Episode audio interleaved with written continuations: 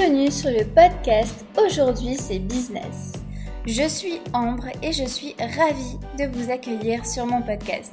Je suis coach business chez Bureau Trotteur et j'aide les amoureux de liberté à se construire un business rentable pour profiter pleinement de leur liberté et se libérer des contraintes géographiques. Dans ce podcast, je vous donne toutes mes meilleures astuces et conseils pour passer à l'action, lancer votre business et le propulser vers vos objectifs afin d'atteindre votre liberté. Et je laisse place au podcast. Et bonjour à tous et bienvenue sur ce nouvel épisode de podcast. Je suis une nouvelle fois très très contente de vous retrouver. Euh, aujourd'hui c'est un épisode un peu spécial puisque j'ai invité euh, un entrepreneur qui va vous parler un petit peu de son parcours, de comment euh, bah, elle est arrivée de salarié à entrepreneur. Elle nous partage vraiment énormément de valeurs ajoutées, que vous soyez entrepreneur ou même futur entrepreneur. c'est un épisode qui vous donne énormément d'astuces. Je fais une introduction qui est euh, assez courte parce que vous allez voir que l'épisode est un petit peu long, mais vraiment, il vaut le détour d'être écouté. Euh, il y a vraiment beaucoup, beaucoup de valeurs ajoutées, beaucoup d'astuces, beaucoup de conseils. Donc je vous laisse en espérant que ça vous plaise. Et pour retrouver Elsa, si vous voulez suivre un petit peu ses aventures d'entrepreneur et aussi euh, son Instagram, sur le développement personnel qui est hyper intéressant et je vous invite vraiment à aller la suivre. Donc c'est The Inner Balance et je vous mets euh, le lien bien évidemment en barre d'infos dans la description de ce podcast. Et euh, je voulais vraiment remercier encore une fois Elsa de ce partage et d'être venue parce que c'est vraiment un parcours hyper hyper inspirant. Je vous laisse sur ce en espérant que ce format sous forme d'interview vous plaise. N'hésitez pas à me faire un retour euh, j'ai prévu aussi de faire plein d'autres euh, interviews parce que je trouve que c'est hyper intéressant d'inviter des personnes euh, qui peuvent nous partager aussi plein d'autres valeurs. Donc voilà, n'hésitez pas à me faire un retour et je vous souhaite une très bonne écoute. Hello Elsa, comment tu vas? Salut Ambre, ben, ça va et toi? Bah écoute, ça va super bien. Je suis vraiment trop trop trop contente de t'accueillir sur ce podcast. Surtout que tu es la toute première personne que j'accueille euh, dans ce podcast, tu es ma toute première invitée. Donc, je suis vraiment trop, trop contente. Euh, merci déjà pour ta présence. Et merci aussi bah, pour les auditeurs qui nous écoutent. Merci de nous venir et de nous partager ton expérience. Puisque, euh, alors, tu connais très, très bien le monde de l'entrepreneuriat. Donc, pour remettre un petit peu les choses dans leur contexte, pour que les gens qui nous écoutent puissent bah, un petit peu savoir qui tu es. Euh, donc, on accueille aujourd'hui Elsa qui a eu le courage, on peut le dire, de passer le cap et de lâcher son job de salarié pour lancer son activité. Et donc aujourd'hui, Elsa, tu vas nous partager ton histoire, un petit peu ton parcours, tes astuces pour éventuellement bah, inspirer ceux qui nous écoutent et ceux qui bah, veulent aujourd'hui se lancer et euh, développer leur projet. D'habitude, je parle beaucoup dans ce podcast, mais là, exceptionnellement, je vais plutôt te laisser la parole. Et euh, si tu veux bien, du coup, bah, avant de parler plus en détail de ton parcours, est-ce que tu veux bien te présenter et nous donner euh, trois anecdotes sur toi qui pourraient nous permettre en fait d'apprendre à te connaître de façon un petit peu plus fun? Ça marche. Et eh bien alors déjà, merci beaucoup euh, de m'avoir invitée.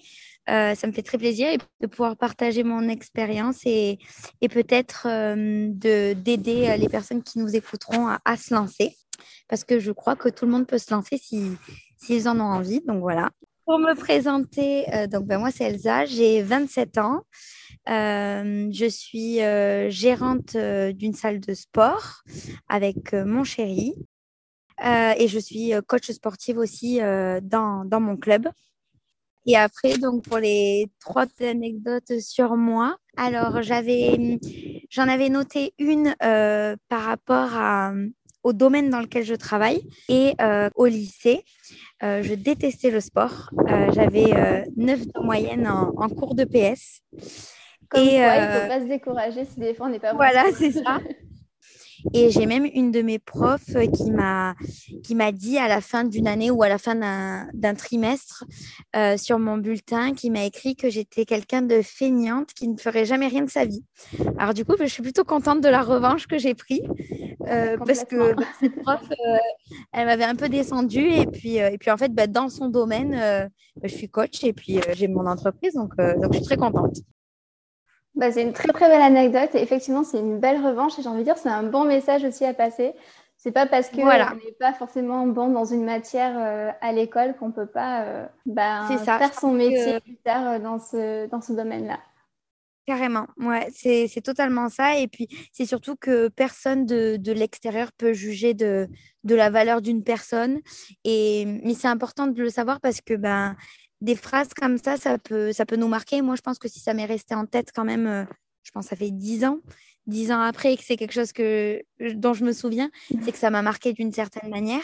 Et, c'est important de ne pas se laisser euh, rabaisser par les gens autour parce que personne connaît euh, la vie de la personne. Tout le monde est capable. Quand c'est quelque chose qui nous plaît et quand on sait pourquoi on le fait, on est capable de, de le faire. Donc, donc voilà, c'est déjà pour enlever un petit peu tous les préjugés qu'il pouvait y avoir on peut partir de, zéro sur un domaine et, quand même euh, gravir petit à petit les, les, échelons. Ouais. Bah, c'est un super message en tout cas. Toujours dans le même état d'esprit où il faut croire en soi. Euh, moi, j'étais euh, j'étais donc salariée d'une entreprise. Euh, on reviendra, à mon avis, tout à l'heure plus tard sur vraiment euh, le process de mon parcours. Mais, euh, mais en fait, quand j'ai décidé de quitter mon CDI, donc j'y étais depuis trois ans, j'ai mon beau-frère qui, lui, est fonctionnaire que j'adore, avec qui je m'entends très bien, mais qui m'a trouvé complètement inconsciente de, de quitter un CDI où j'étais correctement payé. En plus de ça, j'avais des possibilités d'évolution. C'était une belle entreprise où j'étais, donc euh, voilà, qui m'a trouvé complètement inconsciente et qui a cru que je faisais un, caprice de vouloir quitter mon, mon travail pour euh, passer mon BPGEPS à l'époque, pour devenir coach sportive. Et en fait, euh, ben, une fois que je suis devenue chef d'entreprise, ben, il m'a dit qu'il était hyper admiratif de mon parcours et, et que lui, quand je me suis lancée, il, il a eu l'honnêteté de me dire qu'il n'y croyait pas du tout, euh, mais qu'en tout cas, il revenait sur ce qu'il avait dit et, euh, et qu'il était admiratif. Et euh, lui aussi, du coup, de son côté, alors il n'a pas quitté son, son emploi parce qu'il est, il est fonctionnaire, mais il a décidé de passer des concours pour changer un petit peu de voix. Et je me dis, bah, peut-être qu'en me voyant faire, ça a planté une petite graine dans sa tête. Et, et, et, voilà, du coup, toujours croire en soi et s'écouter soi-même. Ouais, et ça c'est très très important. Justement, j'avais préparé une petite question là-dessus et euh, je pense que c'est quelque chose qui revient énormément, euh, enfin très fréquemment. C'est euh, l'entourage. Et souvent, on a tendance à ne pas se lancer parce qu'on a peur de ce que l'entourage pourra dire. Et tu l'as très bien dit et tu as complètement raison. Je suis totalement d'accord avec ça. C'est qu'il faut savoir s'écouter soi-même. Et ça, il faut savoir se faire confiance et écouter un petit peu sa petite voix intérieure et, pour se lancer. quoi. C'est ça, il faut vraiment se faire confiance à soi, croire en soi et se donner les moyens, s'entourer aussi.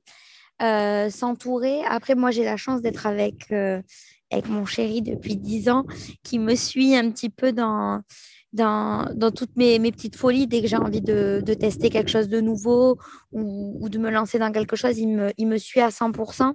Donc, mais ça aide énormément parce que c'est vrai que si on est avec quelqu'un qui, même si c'est pas pour euh, être méchant, hein, ça peut être juste par peur pour la personne, mais qui est réticent, ben, ça peut vraiment freiner. Euh, freiner. Euh, j'ai un ami qui veut se lancer depuis longtemps, mais qui vit toujours chez ses parents et, et ses parents, ben, pensant le protéger, le, le freinent un petit peu en fait avec leur discours euh, très protecteur et du coup bah ça fait plusieurs années qu'il veut se lancer et, c'est qu'il a du mal parce que ben il vit avec des personnes qui qui ont peur et qui lui projettent du coup cette peur et qui l'empêchent un petit peu de, se lancer.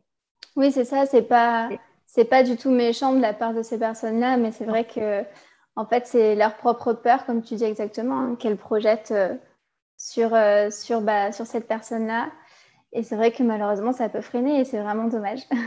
Mais euh, après, on ne peut pas non plus leur jeter la pierre parce que c'est vrai que l'entourage, c'est toujours quelque chose qui est très important. Et, euh, mais voilà, il faut savoir, euh, il faut savoir s'écouter, il faut savoir faire la part des choses. Et, et puis, comme tu le dis très bien, bah, une fois qu'on s'est lancé, une fois qu'on a montré en fait bah, qu'on a réussi à faire, euh, à faire ce qu'on voulait, au final, bah, l'entourage, ce sont les premiers, même si à la base c'était les premiers qui, euh, qui avaient peur et qui nous projetaient cette peur sur nous, au final, ce sont les premiers après à nous supporter et à dire bah, franchement bravo, tu as eu raison de te lancer, tu as eu raison de pas m'écouter. quoi. C'est clair, c'est clair. Non, non, mais c'est totalement ça. Donc, on ne peut pas leur jeter la pierre, mais si on peut donner des conseils à ceux qui nous écoutent, c'est surtout bah, se faire confiance, s'écouter soi. Et puis moi aussi, je suis, je suis partisane du fait de garder secret euh, et d'en parler vraiment qu'à un petit noyau en qui on a, on a confiance et de le dévoiler euh, une fois qu'on s'est lancé. Parce qu'en effet, ces peurs peuvent être projetées sur nous et sur un coup de, de morale un peu plus bas, ben finalement, on ne se lance pas ou on, on retarde l'échéance. Et comme tu, tu l'as dit, au final, une fois qu'on s'est lancé, ben, les gens qui nous entourent sont généralement très contents pour nous et, et nous soutiennent dans ce qu'on fait. Donc, euh, donc euh, c'est un bon conseil. Ouais. et puis après, ben non, sinon, j'avais noté, euh, comme tu disais, que c'était pour que les personnes qui nous écoutent me connaissent un petit peu, un petit peu mieux. J'ai noté une anecdote sur ma personnalité, que je suis quelqu'un qui adore euh, faire le clown et faire la star. Euh. donc, je me plais très, très bien dans mon métier de coach sportive et de quand je donne des cours très dansés, très, très chorégraphiés, j'adore en, en, faire des caisses pour faire rire. Euh, faire rire et donner mon énergie aux gens qui, qui sont avec moi. Donc voilà, comme les gens ne me voient pas, au moins ça leur permet de, de projeter peut-être une idée de, la personne qui... Oui, voilà, c'est ça, exactement. Génial. Ben, merci beaucoup en tout cas d'avoir partagé ces trois anecdotes. Donc, si tu veux, on va rentrer un petit peu dans le vif du sujet. Est-ce que tu veux bien nous décrire euh, ton parcours et finalement ben, comment tu en es arrivé euh, à être coach sportive et chef, et chef d'entreprise au final euh, aujourd'hui? Oui, carrément. Alors, ben, j'ai commencé, je, vais prendre depuis le début. Hein. Euh, parce que je trouve qu'il y a un fil conducteur. Donc j'ai passé mon bac littéraire et après mon bac littéraire, j'ai décidé de faire un BTS tourisme. Euh, j'avais en tête en fait de devenir euh, JO, les gentils organisateurs des clubs med. Donc ceux qui font les chorégraphies le soir, les cours d'aquagym. en fait, j'étais partie en club med et j'avais rencontré une fille qui faisait ça et ça m'avait, je sais pas, j'avais trouvé super. Et du coup, j'avais toujours gardé cette idée en tête et le bac littéraire, les langues et cette idée de BTS tourisme en me disant que j'allais faire ça.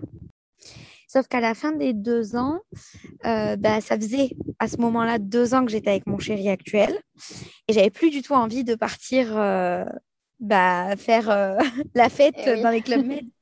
J'avais vraiment envie en fait de stabilité, j'avais envie de, de me poser avec mon chéri, de, de peut-être d'habiter ensemble, d'acheter une maison, tout ça. Donc, en fait, ben, après mes deux ans, mais c'était vraiment un choix du cœur. Hein, je ne le vivais pas du tout euh, comme, euh, comme une contrainte ou voilà, j'avais vraiment envie de me poser. Et donc, ben, j'ai cherché un travail. Et puis, euh, j'ai trouvé un poste d'assistante marketing et de gestion d'un magasin d'usine, donc près de, près de chez moi et près de, de là où on vit tous les deux. Et en fait, euh, ben, le, marketing me plaisait parce que euh, c'est quelque chose que j'avais appris en BTS. Et euh, le côté magasin d'usine, j'avais fait beaucoup de ventes pendant mes, mes jobs d'été, tout ça. Donc, c'est quelque chose avec lequel j'étais à l'aise. C'était un métier hyper polyvalent. Donc, ça, ça, me plaisait beaucoup. Donc, je me suis lancée. Puis, j'ai commencé donc, dans cette usine. j'ai adoré. Enfin, je, je, me suis éclatée pendant les deux premières années, je me suis vraiment éclatée.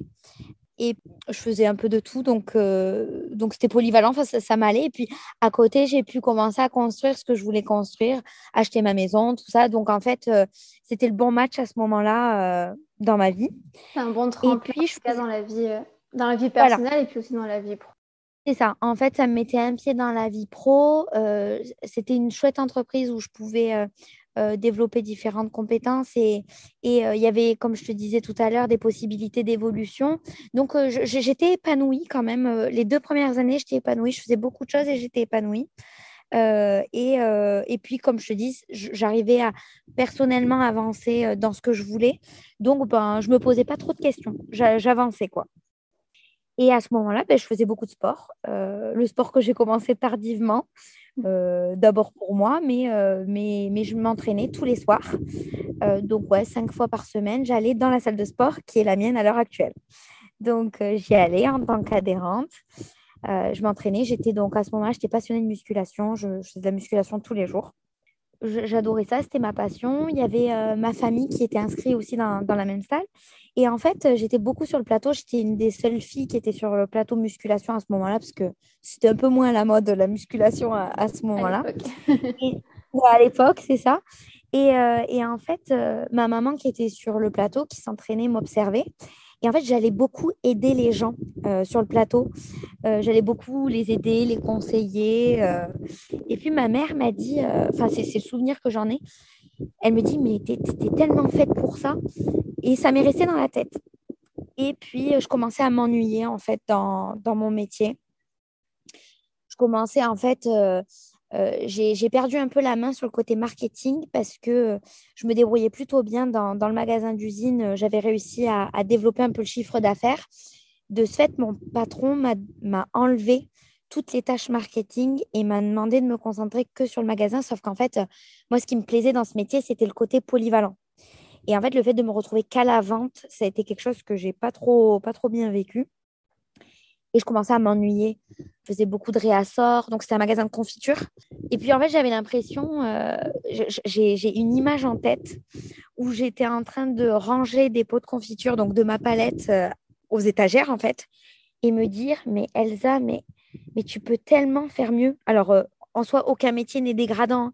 Mais, mais à ce moment-là, je me disais, mais je suis tellement capable de faire d'autres choses que, que ce que je suis en train de faire là plus ce que ma mère m'avait dit, je commençais à réfléchir. Et donc, euh, j'ai décidé d'opter pour euh, le fonds Gessif. Donc, je ne sais pas si ça s'appelle comme ça encore. Mais le fonds Gessif, c'est en fait euh, le fait de demander une formation. En fait, on est payé par son employeur et le fonds Gessif rembourse l'employeur. Nous, on fait la formation. Donc là, en l'occurrence, le BPGEPS. Et euh, si je trouvais un emploi derrière mon BPGEPS, je pouvais euh, donc quitter mon travail euh, et avoir mon emploi, mon nouvel emploi. Et si je ne trouvais pas de travail, je restais dans, dans la société dans laquelle j'étais. Pour ça, il faut que le patron soit d'accord. donc, je m'étais dit, bon, allez, je me lance là-dedans. et je m'entendais super bien avec mon patron et, et je faisais un, comment dit, un salon à l'extérieur euh, de, de l'usine à ce moment-là. Et puis on déjeunait ensemble et je me suis lancée. Je lui ai dit, euh, voilà, bon, bah, en fait, j'ai une passion, j'aimerais me, me, lancer. Et puis il m'a soutenu. Il m'a dit, OK, euh, OK, je te suis. on fait la demande pour le, pour le fonds gestif, on y va. Et donc, j'ai monté un dossier. d'avoir un patron comme ça. Alors, il avait eu, voilà, il avait eu un sou, Bon, ça s'est un petit peu gâté après, mais à ce moment-là, en tout cas, voilà, il, il m'a soutenu et il m'a dit mhm. qu'il pensait que j'étais capable de faire euh, des chouettes choses et qu'il il me soutenait. Donc, euh, j'étais hyper contente et, et je me suis lancée, j'ai monté mon dossier. Donc, pour moi, euh, un peu à ce moment-là, c'était gagné. Quoi. Je me disais, bah, c'est bon, il est d'accord, ça va fonctionner. Ça s'est pas vraiment passé comme ça parce qu'en fait, j'ai monté un dossier qui est très long. Et donc, j'ai monté ce dossier. Je crois qu'il fallait attendre euh, plusieurs mois après pour avoir la réponse. Et un matin, à 6 heures du matin, je me réveille et je vais sur, euh, sur, ma plateforme où je pouvais avoir la réponse. Et je vois que je n'ai pas été prise. Enfin, je, vois la réponse négative. Donc, la réponse était que j'avais trop de diplômes pour pouvoir être euh, éligible à cette demande. Du moins, si j'ai bien compris, d'autres personnes étaient plus légitimes à, pouvoir bénéficier de cette aide. Donc j'ai très très mal pris parce que, enfin, je l'ai très très mal vécu surtout. Et donc, euh, j'en ai parlé à, mon patron et j'ai essayé d'entamer une négociation pour une rupture conventionnelle. Euh, je pensais que c'était gagné d'avance parce qu'en fait, j'étais dans une entreprise où il y avait énormément de ruptures conventionnelles qui étaient faites. Et en fait, il, il me l'a refusé. Et il s'est même beaucoup contrarié que je lui demande. Parce qu'en fait, il avait fait beaucoup de ruptures conventionnelles. Et euh, il, estimait à ce moment-là être un peu pris pour euh, le dindon de la farce et euh, il en avait un peu marre. Maintenant, en tant que patron, je peux le comprendre. mais, du coup, ben, j'ai pas eu le droit à, ce départ-là, entre guillemets. Donc, c'était un coup dur. Mais comme ça se passait, enfin, comme j'avais, ça s'était plutôt bien passé les trois ans où j'y étais, j'ai eu un rendez-vous avec la RH et en fait, on a convenu d'un abandon de poste. Donc, moi, je l'ai fait mais je l'ai fait parce qu'en fait, on me l'a proposé. en gros, c'était le fait de partir pour moi pouvoir avoir mon chômage derrière et en même temps l'entreprise ne pas devoir payer des, des, frais, en fait, mm. des indemnités, voilà exactement, des indemnités pour mon départ. Donc, on a convenu avec la RH d'un abandon de poste. et en fait, on s'est mis d'accord sur un calendrier auquel je recevrai les courriers pour, pour être convoquée, ne pas me présenter et finalement être licenciée. De toute façon, je suis très transparente sur ça. C'est quelque chose qui se fait, qui se fait énormément. Totalement. je ne donnerai pas, très, pas le nom de l'entreprise qui ne soit pas embêtée, mais, mais, mais, mais, voilà. En tout cas, c'est une possibilité et, et je pense qu'à un moment donné, il faut savoir prendre les, les portes de sortie où elles sont. Tant que tout le monde est gagnant et que c'est fait correctement, voilà. Oui, non, mais ben, c'est vrai que c'est une, bonne alternative euh, finalement quand euh, j'en connais beaucoup qui, qui, ont fait ça aussi. Et malheureusement, quand euh, il n'y a pas d'autres choix, quand la rupture conventionnelle n'est pas, pas possible, c'est effectivement ah. une, une, autre option, mais qui est envisageable et qui est une très bonne option au final. Et à ce moment-là, je me voyais pas du tout euh, euh, bah, démissionner et ne pas avoir le chômage. J'avais acheté une maison. Enfin, comme tout le monde, j'avais voilà, j'avais des besoins, donc c'était pas possible, quoi. Donc, euh, de ce fait, ça s'est passé comme ça. Donc, j'ai quitté mon travail, j'ai abandonné mon poste. J'ai été licenciée sous deux mois. Donc, franchement, ils n'ont pas du tout fait traîner les choses. Donc, il a fallu que j'utilise un petit peu mes économies pendant ces deux mois-là. mais bon, c'était, c'était le prix à payer, on va dire, pour ma liberté à ce moment-là et, et je ne regrette pas. Deuxième conseil que je peux donner, ne pas avoir peur de mettre un petit peu d'argent sur la table. En tout cas, enfin, pas de l'argent, des grosses sommes, mais en tout cas, il ne faut pas avoir peur de perdre un petit peu de sous euh, pour se lancer. Il ne faut pas être trop. Enfin, je, le vois comme ça, moi. Il y a un moment donné, la, liberté, ça se paye quand même un petit peu et il faut prendre des risques, mais on le récupère après.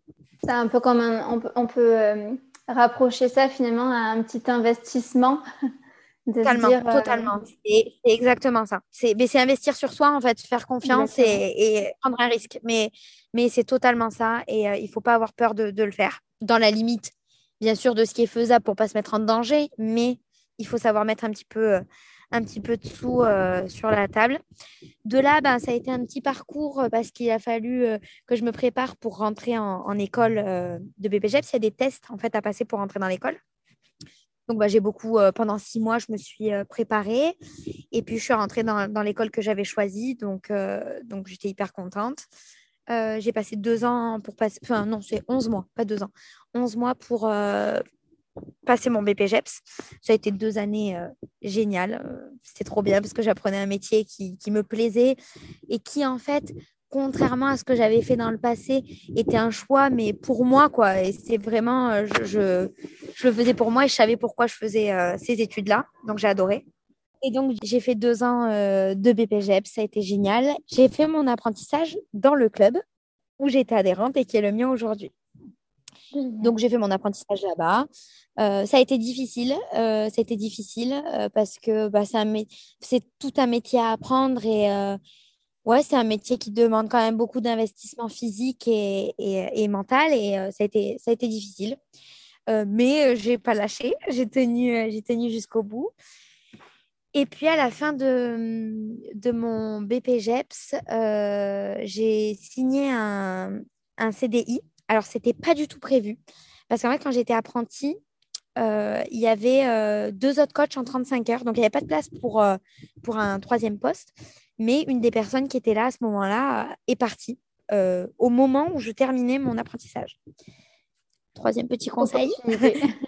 Opportunité. Euh, et laisser. Euh, et parfois, on ne sait pas comment ça va arriver, mais ça va arriver.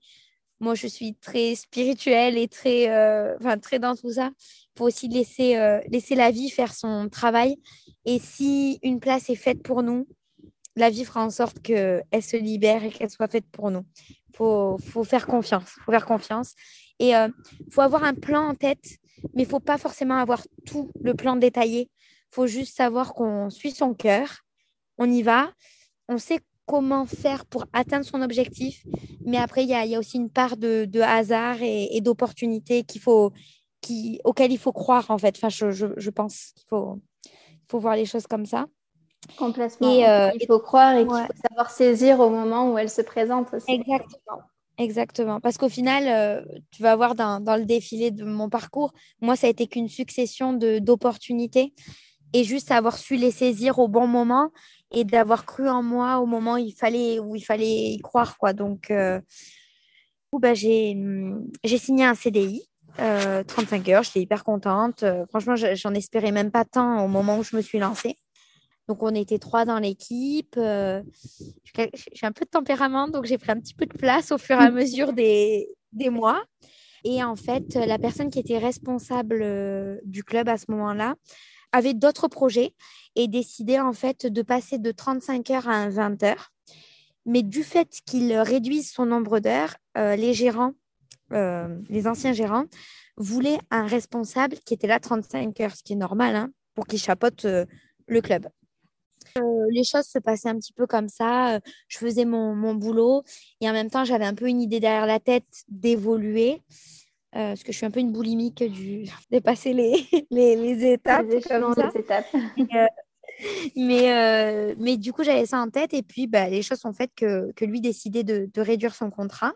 Et en fait, on a eu une réunion tout simplement à la base pour nous dire que cette personne partant, il y allait avoir une place de responsable à saisir et qu'ils avaient pensé à moi, mais il y avait une autre personne dans l'équipe et ils laissaient un petit peu euh, euh, la chance à cette personne aussi de, de, faire ses preuves et ils allaient donner leur réponse un petit peu plus tard euh, pour la place de responsable. Sauf que pendant cette réunion, à la fin de la réunion, nos anciens patrons nous ont dit on, vend le club. Et en fait, moi, sur le coup, j'ai pas. Je pense que ça m'a traversé l'esprit, mais, mais j'ai pas eu le déclic. Je, me dis, ah ouais, je me disais juste, oh là là, j'espère que les prochains seront sympas parce que bah, moi, ça se passe bien là et j'ai envie de continuer et que ça se passe bien. Et euh, j'avais quand même dans l'idée, pourquoi pas, de, de, tester, de reprendre, mais j'y connaissais rien. Donc, euh, je suis rentrée à la maison et puis bah, j'ai expliqué à, à, mon chéri euh, comment s'était passée la réunion. Et à la fin de, je lui explique qu'à la fin de la réunion, ils nous ont expliqué qu'ils vendaient le club. Et en fait, je m'y attendais pas du tout, mais mon chéri m'a dit, tu les rappelles, je veux un rendez-vous, je pense qu'on achètera le club. Mais on ne savait même pas, moi je ne savais même pas quel était le prix d'une salle de sport, quel était le fonctionnement pour acheter une salle de sport, j'y connaissais rien du tout. Je partais de zéro, quoi. Vraiment, j'étais juste salarié. Et donc, bah, j'ai appelé les anciens patrons et j'aurais dit, bah, écoutez, je ne m'y attendais pas, mais mon chéri veut un rendez-vous, donc euh, faudrait qu'on fasse un rendez-vous pour, euh, pour, euh, pour lancer bah, peut-être euh, une éventuelle reprise du club. donc du coup, on a eu un premier rendez-vous d'abord avec les anciens patrons qui nous ont, bon, on a surtout parlé du prix du club, ils nous ont un peu dégrossi comment ça fonctionnait une salle? Parce que moi je ne savais pas est-ce que le matériel qui était dans cette salle appartenait au patron? Est-ce que il y avait un loyer à payer ou est-ce que c'était leur mur? Je ne savais rien du tout donc, j'ai eu les grosses lignes. Et de là, euh, j'ai monté un dossier. Donc, il a fallu euh, que je m'entoure d'un comptable. Euh, d'abord, dans un premier temps, ça a été le comptable des anciens, des anciens gérants qui nous a fait un prévisionnel, en fait. Et après, après avoir eu ce prévisionnel, il fallait se présenter à la banque. sauf que le club étant en vente, euh, nous, euh, les, les, coachs, on était prioritaires pour acheter le club, mais euh, c'est un club orange-bleu. Je ne sais pas si je l'ai dit, mais c'est un club orange-bleu. Mais la franchise peut aussi proposer ce club à d'autres personnes. Je restais dans tous les cas prioritaires, mais c'est un peu comme le bon coin quand on met en vente une maison. le club était visible pour les personnes qui souhaiteraient investir en fait. Et donc, à ce moment-là, euh, j'ai appris que j'étais en concurrence avec un autre couple qui, eux, n'étaient pas du tout du milieu, mais qui souhaitaient acheter euh, le club. Et de là, ça a été un petit peu compliqué parce qu'en fait, euh, ce couple avait dix fois l'apport que moi j'avais. Donc, moi, j'avais rien du tout à mettre sur la table, rien du tout, rien du tout.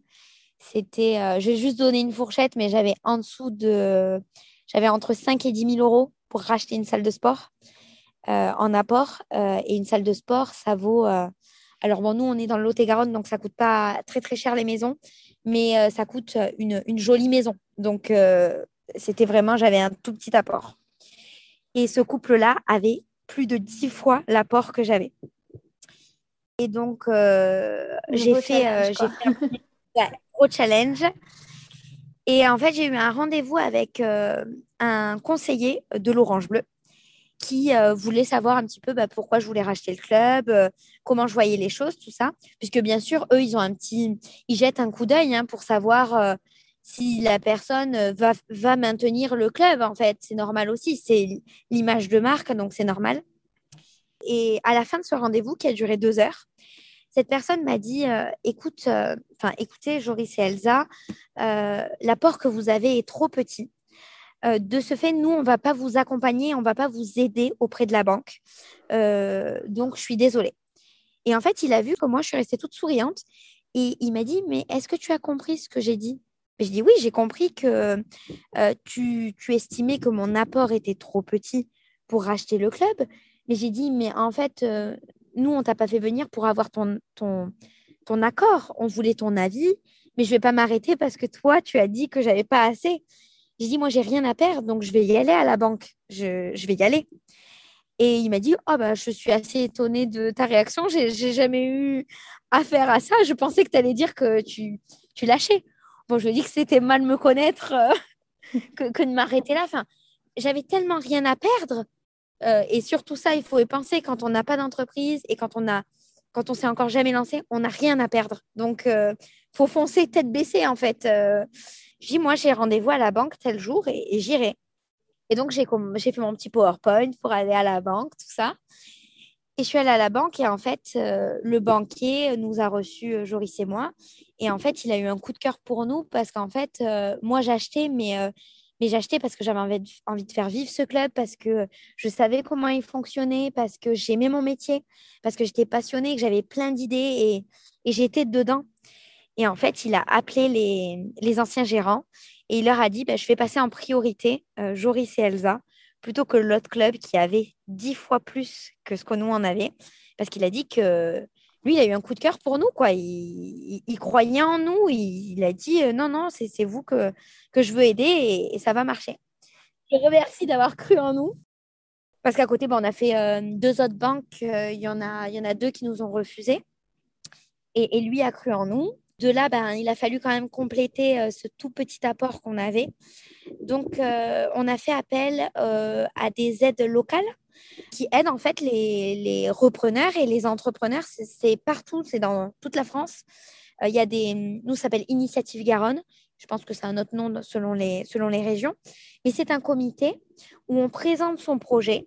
Et en fait, si le projet plaît au jury, euh, on bénéficie d'un prêt à taux zéro. Donc là, je vais pouvoir dire les, montants. Euh, c'était 15 euh, 000 euros par personne à taux zéro. Donc, ce qui gonfle énormément l'apport, puisque ça est compté comme un apport en fait auprès de la banque.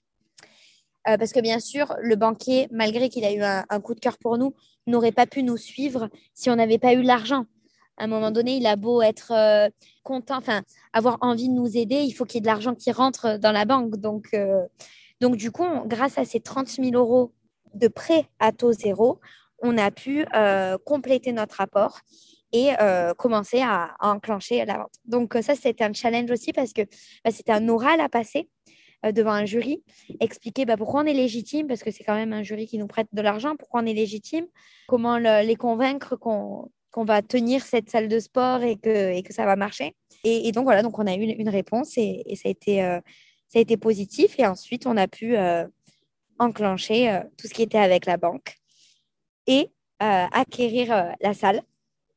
Bah, ça pas été bravo. J'ai déjà envie de te dire bravo parce que, alors, je connaissais l'issue, mais je connaissais pas toutes les étapes ah, par lesquelles tu as dû passer. Et franchement, euh, ben, c'est juste génial. Quoi. Et je pense que c'est hyper inspirant même euh, pour ceux qui nous écoutent, pour tous les entrepreneurs ou les futurs entrepreneurs, de se dire, euh, en fait, il faut jamais rien lâcher. Et, faut pas lâcher, ouais, c'est ça. Franchement, on a passé avec Joris, que ce soit sur le prévisionnel, parce que bon, là, bien sûr, j'ai accéléré hein, le processus, mais ça a été des nuits et, des soirées à euh, calculer, à savoir comment on allait faire. Euh, très dur après la journée de travail jusqu'à 2-3 heures du matin à lire, à relire. Euh, pareil, hein, l'acte de vente, à le lire, le relire. ça a été très dur. Et en plus, à ce moment-là, on le faisait sans savoir si ça allait aboutir. Mais vraiment, quand on a quelque chose qui nous tient à cœur, il ne faut pas lâcher. Il faut pas lâcher. Et j'ai envie de dire que même si ça n'avait pas abouti, j'ai appris tellement de choses pendant ce chemin-là que c'était tout bénéf quand même, en fait. Donc, euh, donc voilà. Après, mon conseil, ça serait de bien s'entourer, que ce soit par un comptable. Moi, j'ai changé de comptable. J'ai pris un comptable euh, qui n'avait rien à voir avec les anciens gérants pour pas qu'il y ait de conflit d'intérêts. Euh, et j'ai pris un avocat pour, pour acheter ma salle. Il faut savoir qu'un comptable, dans mon cas, hein, pour un prévisionnel, il faut compter 1500 euros, euh, mais euh, il ne nous le fait pas payer si, à l'issue euh, de la vente, on continue à travailler avec lui. Après, c'est pareil, il ne faut pas avoir peur de les mettre sur la table, ces 1500 euros. Oui, c'est beaucoup. Je ne suis pas dans un autre monde à me dire 1500 euros, c'est rien. 1500 euros, c'est énorme. Mais en fait, si, on veut faire, si on veut changer sa vie, c'est parfois les sommes qu'il faut, qu'il faut mettre sur la table, en fait et on le récupère. On le récupère à un moment donné. C'est c'est pas perdu, perdu c'est de l'investissement. Et, on apprend beaucoup. Même moi, mon comptable, il a été, euh, il a été à l'écoute. Il nous a appris beaucoup de choses, donc euh, je regrette pas. Et on a pris un, un avocat. Alors ça, c'est pareil. C'est alors c'était un choix. C'est beaucoup de, de, frais pour l'acte de vente. Mais en fait, euh, il faut faire très attention. On... C'est les reprises d'entreprise, l'entrepreneuriat, on n'y connaît rien. Et quand on n'y connaît rien, il faut s'entourer de personnes qui connaissent. Parce que pour le coup, on peut prendre des risques. Et, euh, nous, au final, il a fallu quand même que les choses soient très carrées. Parce que si on n'avait pas pris un, avocat, je pense qu'il y a des choses qu'on n'aurait pas su et, ça, aurait pu être, euh, ça aurait pu être compliqué pour la suite. Donc, euh, je pense de, de bien s'entourer et, et d'investir. En fait, c'est comme investir en soi, c'est investir pour son entreprise et pour qu'elle soit pérenne, en fait. Donc, c'est important. Totalement, je suis totalement d'accord. franchement, je ne dirais pas mieux. non, c'est vrai, il faut, savoir, euh, il faut savoir investir. Euh, malheureusement, c'est comme ça, il faut savoir investir pour, euh, pour avoir des, des, bons retours. Et alors, bien sûr, comme tu le dis, il faut investir intelligemment. Il ne faut pas mettre l'argent sur la table sans, sans effectivement bien s'entourer et sans avoir fait au préalable aussi des calculs et pour se dire effectivement j'investis quelque chose, mais au final, je vais avoir un retour sur mon investissement. Bien sûr, donc ça se calcule. Mais effectivement, euh, il ne faut, pas, faut pas avoir peur. Non, il faut pas Encore une fois, quand c'est bien réfléchi. Euh, c'est ça. Il faut voir aussi ses priorités. 1500 euros, je suis consciente que ça peut être énorme, mais 1500 euros aujourd'hui, c'est le prix d'un téléphone. Et combien de personnes ont un téléphone à 1500 euros? Donc, ben, des téléphones à 1500 euros, une fois qu'on s'est lancé et que ça fonctionne, on pourra s'en acheter. Donc, il euh, faut, juste voir les priorités. Et, voilà. Mais, euh, voilà, mais comment je suis devenue euh, chef d'entreprise? Parce qu'après, bah, j'ai pu acheter ma salle. Ça a été un énorme soulagement. Mais c'était le début des problèmes. Mais, mais ça a été un. Mais j'ai zéro regret, hein. franchement, que ce soit le chemin parcouru pour y arriver ou quand bien même toutes les difficultés qu'on a rencontrées depuis. je fais ce que j'aime. je suis mon propre patron j'ai l'impression d'être libre en fait. Donc euh, ça, ça n'a pas de prix. Ah ouais, je suis totalement d'accord. Je suis presque une convaincue là. Mais du coup, voilà, comme tu as parlé de difficultés, je me demandais si tu pouvais partager éventuellement euh, bah, ta plus grosse difficulté.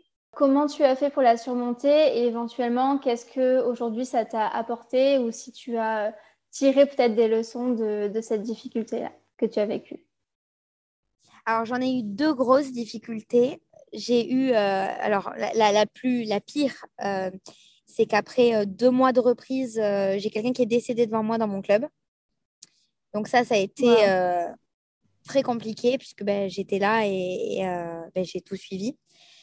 De ça, ben, on ne peut pas faire grand-chose. Hein. C'est, ça s'est passé et, et, ça fera partie de mon histoire tout le temps. Mais j'ai quand même tiré une leçon, bon là, qui est plus spirituelle. Euh, parce que la personne qui est partie, bah, j'ai assisté à ses obsèques et, euh, et j'ai compris qu'elle avait fait beaucoup de choses dans sa vie et qu'elle avait vraiment réalisé, réalisé sa mission de vie. Et euh, c'est quelque chose qui me guide en fait aujourd'hui, de me dire il faut tout donner et il faut, il faut réaliser sa mission. Il faut faire ce pourquoi on est venu et c'est un côté plus spirituel là. Mais, mais c'est la leçon que j'ai tirée de, de ce qui s'était passé, de, la personne qui est partie. Et après, euh, un côté plus, plus terre à terre, euh, ben, j'ai vécu le Covid, comme tout le monde. Et les salles de sport ont été, ont fait partie des dommages collatéraux de, de cette pandémie. Au bout de trois mois de reprise, j'ai dû fermer mon club pour d'abord deux mois et demi. Ça a été un coup de massue parce que je savais pas comment il fallait gérer la situation et personne, pour le coup, on peut même pas s'entourer. Et puis c'est une situation inédite, donc euh, euh, j'essayais de, prendre contact avec des gens de l'Orange Bleu qui, euh, parce qu'on a des conseillers, on a des, on a des directeurs régionaux qui, nous aident, hein, qui sont là pour nous, qui sont là bah, pour nous conseiller justement. J'appelais d'autres gérants, mais en fait les gens me disaient mais, mais sur ça, c'est inédit, on ne sait pas, on, on va voir. Donc, ça a été très difficile. la première fermeture, a été très difficile parce qu'en fait, je ne savais pas comment organiser mes journées. Et petit à petit, euh, j'ai essayé de, bah, de m'organiser en fait euh, des journées de travail, de garder le cap, de, de me rappeler pourquoi je faisais ça et d'être forte de propositions. Donc, euh, proposer des, des, cours en ligne, proposer des programmes personnalisés pour la maison, prendre des nouvelles de mes adhérents, envoyer des mails tout ce qui était possible euh, pour euh, maintenir en vie le club, euh, malgré qu'on soit fermé. essayer de trouver des solutions financières parce que à la première fermeture, on a eu des cacahuètes comme, comme aide, donc ça a été très difficile. Par chance, j'ai énormément de mes adhérents qui ont été solidaires. Donc, donc ça a été, ça a été une, bonne chose. et puis, on a réouvert en juin aussi, la première fois. donc, il a fallu se remettre dans le bain à ça, euh, j'ai une de mes salariés qui est partie.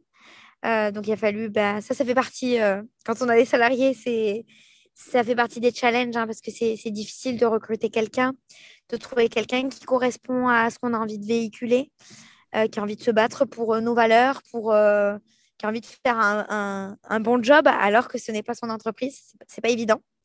Bon, j'ai une très bonne équipe à l'heure actuelle, donc c'est chouette, mais, mais voilà. Et puis, on a une deuxième fermeture à laquelle on s'attendait. Et honnêtement, la deuxième, il fallait qu'elle arrive parce que on était ouvert, on n'avait pas d'aide, mais on n'avait plus de prospects, on n'avait plus de personnes qui venaient au club. Donc, il était temps qu'on ferme à ce moment-là. Et là, bon, on était un peu plus préparé, donc j'ai pas reproduit les mêmes erreurs que la première fois. Je me suis tout de suite mis en mode euh, combat, quoi. ok, j'organise mes, semaines, j'ai organisé des, tournages dans ma salle de sport avec mon équipe. On se filmait, on partageait les vidéos sur les réseaux sociaux. Euh, j'avais quelqu'un de l'équipe qui faisait les programmes euh, pour les envoyer aux adhérents qui ne faisaient pas les vidéos en ligne mais qui voulaient s'entraîner chez eux. J'ai mis en place des cours en extérieur. Donc ça a été tout un travail. En fait, j'ai revu totalement mon métier, mais juste pour faire vivre mon métier et faire vivre ma salle. Euh, j'ai pas gagné d'argent, hein, bien sûr, parce que c'était, euh, on survivait, mais au moins on survivait mentalement parce qu'on faisait quelque chose et financièrement, ça permettait en fait, euh, on a proposé plusieurs choses à la, à la deuxième fermeture. Soit ceux qui ne venaient pas pouvaient demander de suspendre leur prélèvement, soit ils pouvaient laisser 50% du prélèvement parce qu'ils estimaient peut-être que ce qu'on faisait comme vidéo ou comme, comme programme était une valeur de 50%, ou bien on avait des gens qui étaient 100% solidaires. Et ça nous a maintenu en, ça nous a maintenu en, en, vie. Et on a eu aussi des aides plus importantes qui nous ont juste permis de maintenir la tête hors de l'eau. Mais on est déjà super content de ne pas avoir fait, euh, pas avoir fait faillite, quoi, et de juste avoir pu réouvrir parce que c'est pas le cas de toutes les salles de sport. Complètement. Donc on a réouvert, on a réouvert en, en juin à nouveau. Et là, on a fait euh, en fait notre travail de fermeture, notre travail dans l'ombre à payer. C'est-à-dire que toute notre com a fait qu'on a eu énormément de gens qui sont venus nous voir, des gens qu'on n'avait pas forcément aussi en adhérents. Nos adhérents sont revenus, mais on a eu aussi des nouvelles personnes. Et, euh, et on a fait une super rentrée de, de, juin. On a fait une super rentrée de septembre. On a fait entre les deux des super mois. On a perdu beaucoup d'argent, mais, euh, mais, c'est pas grave. Là, on remonte petit à petit. Euh, et, moi, aujourd'hui, j'ai une salle de sport où je fais ce que j'aime. Je me dégage un salaire tous les mois, pas un salaire de ministre, hein, mais je me dégage un salaire. Euh, et, je fais ce que j'aime tous les jours. J'organise mes semaines comme je le souhaite. C'est beaucoup de travail, mais j'organise mes semaines comme je le souhaite. Je fais ma passion. Euh, j'ai une équipe que moi, j'ai créée et bah, ça n'a pas de prix en fait. si tout était à refaire, je referais tout. Ouais, puis en plus, j'avais envie de dire, ça a une première année quand même qui a été hyper challengeante et au final, euh, bah, tu es toujours là et ta, salle de sport est toujours là et ça t'a permis bah, de, de, te réinventer au final hein, à chaque fois. Et puis, et puis c'est ça. Ça remet les choses en... Ouais, ça remet les choses en perspective en fait. Tu te concentres voilà, sur ce qui est important et puis, et puis le pourquoi tu avais acheté la salle en te disant que peut-être tu allais faire fortune et bien en fait après tu te rends compte que ouais mais en fait se sortir un salaire et faire ce qu'on aime toute la journée c'est ça la fortune. Donc ça m'a aussi euh, fait grandir hein. ça m'a aussi euh, fait ouvrir les yeux sur euh, beaucoup de choses. Et puis après tu relativises tellement tout. Très honnêtement hein, un, décès plus une crise une pandémie dans ma salle de sport je, je, je vois pas qu'est-ce que je peux vivre de pire quoi. Donc donc je relativise quoi. Il faut il faut, il faut relativiser. Et puis, euh, voilà, quand on a connu euh, des, difficultés, de toute façon, à chaque fois, tous les entrepreneurs, euh, alors tu as, connu des grosses difficultés à cause de la crise, etc. Mais, mais au final, tous les entrepreneurs connaissent des crises, tous les entrepreneurs ont des, des hauts et des bas. Et en fait, c'est ça, le plus important, c'est de se dire, bah, même s'il y a des bas, c'est pas grave, je lâche rien et je je me réinvente et j'essaie de, bah, de sortir la tête de l'eau et j'essaie de trouver des nouvelles solutions. Et puis au final, bah, il y a toujours des solutions. Quand on, quand on a envie, quand on fait ce qu'on a envie, quand on fait ce qu'on aime, quand on est motivé, bah, on trouve des solutions. Et donc c'est ça, c'est un super message, je trouve, que, que tu fais passer. Et c'est ça, euh, aussi être entrepreneur. Euh, c'est ça, il faut savoir euh, prendre du recul et en fait, euh, être entrepreneur, c'est se remettre en question tout le temps. Donc, OK, ça, ça va pas, ça, je le supporte plus. OK, qu'est-ce que je peux faire euh, pour changer? Ça demande vraiment, même sur le plan personnel, hein, nous, ça nous a demandé énormément de, de remise en question parce que il y a un moment donné, on peut pas être partout et il faut faire des choix. Il faut savoir ce qu'on veut. moi, ça faisait depuis qu'on avait repris que je disais à Joris que j'avais beaucoup de mal à, allier euh, euh, ma vie professionnelle et ma vie personnelle. Mais, mais parce qu'en fait, euh, si on veut mettre son énergie à 100% dans quelque chose et être disponible à 100% pour ce pourquoi on est fait, il faut savoir déléguer autant sur le plan personnel que professionnel et il faut savoir choisir ce pourquoi on a envie de se battre. On peut pas, on peut pas, on peut pas être sur tous les combats. C'est pas possible. Il faut vraiment choisir ses combats. Sinon, on se perd et notre énergie, elle, s'épuise, quoi. Je suis totalement d'accord. C'est un peu comme le. Je vais ramener ça un peu à quand on est. Euh, on dit souvent qu'on est soit multitâche, soit monotâche, mais en fait, euh, il y a quand même beaucoup d'études qui ont montré que quand on est monotâche, euh, quand on fait une seule tâche et qu'on se concentre finalement sur une tâche, sur une, une chose à la fois, c'est là où on est le plus productif et c'est là où, où on excelle le plus, en fait. Parce qu'on est vraiment concentré sur bah, sur l'objectif au final, hein, sur, euh, sur ce qu'on a envie de faire, sur notre objectif. Et euh, surtout, pas hésiter à, à s'entourer. Euh, tu vois, que ce soit, par exemple, avec toi, toi, tu fais du coaching. Moi, j'ai une coach en... Alors, c'est une coach en entreprise, mais c'est entre le développement personnel et, et vraiment le côté entreprise, entrepreneur. Et en fait, c'est un peu ma psy du boulot, quoi. Donc, euh, j'y vais euh, une fois par mois, euh, deux à trois heures, ça dure mes rendez-vous, où en fait, on peut parler de choses très concrètes du travail, mais aussi, je peux très bien parler de mes ressentis en tant que jeune entrepreneur. Et, et ça, c'est un conseil que je donne s'entourer, s'entourer, que ce soit d'un comptable, d'un avocat, d'un d'un coach, euh, c'est hyper important. On ne peut pas savoir tout faire. On est tous très bons dans quelque chose. On a tous un don, on a tous un talent. Mais tout le monde a ça et il faut qu'on s'entraide en fait les uns les autres, qu'on combine en fait nos forces et c'est comme ça qu'on va tous aller euh, de l'avant quoi. Je, je, ne dirais pas mieux. Et j'avais d'ailleurs un dernier, euh, un dernier petit point, j'avais envie de terminer là-dessus, mais finalement c'est peut-être ça ton, ton conseil ultime. Euh, c'était en fait quel était le conseil ou quel est le conseil que tu aurais envie de donner à une personne qui voudrait se lancer euh, dans son projet, qu'elle soit salariée ou non? Donc, si tu avais un seul conseil à donner, est-ce que ce serait celui-ci de bien s'entourer ou est-ce que tu en as euh, éventuellement un autre à donner? Alors, celui-ci est important, je pense, mais je pense que si on se lance, il faut réfléchir au pourquoi on se lance. Il faut que ça ait du sens pour soi, parce que dans les moments difficiles, il n'y a que ça qui nous fait tenir. Il n'y a que le pourquoi on le fait qui nous fait tenir. Et euh, si on le fait pour les mauvaises raisons, euh, on ne tient pas. Moi, si j'avais fait ce que je fais aujourd'hui pour l'argent, par exemple, l'argent n'est pas forcément une mauvaise raison, mais pour l'argent, la situation actuelle ne me conviendrait pas. Euh, donc, il faut vraiment que ce soit le pourquoi. Moi, le pourquoi, c'est être libre. Être mon chef à moi et être, être avoir le pouvoir de ma vie et être, voilà, être, être libre. Et aujourd'hui, c'est ce que je vis, malgré tout ce qui s'est passé. Donc, le pourquoi est important. Ouais. Eh ben, encore une fois, je suis totalement d'accord. Et c'est un point sur lequel je travaille beaucoup, notamment en coaching.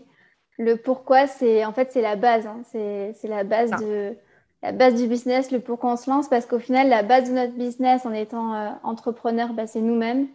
Et si nous-mêmes, on n'est pas solide dans, euh, bah, dans notre motivation et dans, euh, et dans, notre, dans ce qu'on veut faire et dans ce qu'on propose, on ne peut pas avoir un business solide. Donc, ouais. Le, le, pourquoi, en effet, c'est très important. Le pourquoi, pourquoi est-ce qu'on se lance, pourquoi est-ce qu'on fait ça et, et, vraiment le pourquoi profond, quoi. Ouais, c'est ça. C'est ça. Faut pas que ce soit quelque chose de superficiel faut que ce soit prof. Et pour ça, il faut bien se connaître quand même. Mais c'est hyper important. C'est vraiment hyper important. Eh ben, écoute, je pense qu'on va terminer sur ces mots-là parce que c'est euh, un, super, euh, un super bon message et un super conseil que, que tu nous donnes. Et euh, bah, je voulais vraiment te dire merci de nous avoir partagé tout ça parce que je pense que c'est un épisode de podcast qui va vraiment apporter énormément de valeur à tous ceux qui nous écoutent. Une dernière petite chose, du coup, si on a euh, des personnes qui nous écoutent aujourd'hui et qui voudraient euh, suivre un petit peu ce que tu fais ou éventuellement échanger avec toi, comment est-ce qu'on peut faire pour te retrouver? Alors, moi, j'ai euh, lancé une page Instagram pour partager en fait mon expérience, donc comme là, on l'a fait sur le podcast, et donner un petit peu mes outils. Sur le côté trouver l'équilibre intérieur, donc le côté un peu plus spirituel. parfois, ça peut être des pratiques bien-être euh, tout à fait euh, classiques, mais il y a un côté un peu spirituel et euh, des conseils pour prendre le pouvoir de sa vie et, passer, passer à l'action parce que ça, ça, me tient énormément à cœur de, de montrer à tout le monde que, que c'est possible parce que ce sera un monde meilleur si les gens font, font, font ce pourquoi ils sont là. donc, on peut me retrouver sur ma page Instagram qui s'appelle The Inner Balance. Donc, c'est euh, The. Je mettrai le lien. Voilà. Voilà. Donc, euh, on, peut me retrouver, euh, on peut me retrouver sur ma page Instagram. Bah, parfait. Bah, Elsa, merci énormément pour ce partage.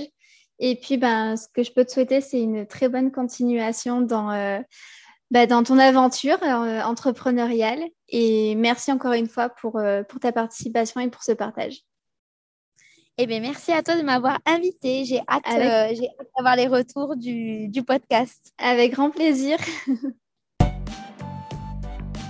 Alors, si vous avez aimé cet épisode de podcast, je vous invite à me laisser une note et un commentaire sur votre plateforme d'écoute. Ça m'aidera énormément à développer ce podcast pour aider le maximum d'entrepreneurs. Et j'aimerais terminer ce podcast sur le mot de la fin qui est passez à l'action. N'attendez plus, passez à l'action.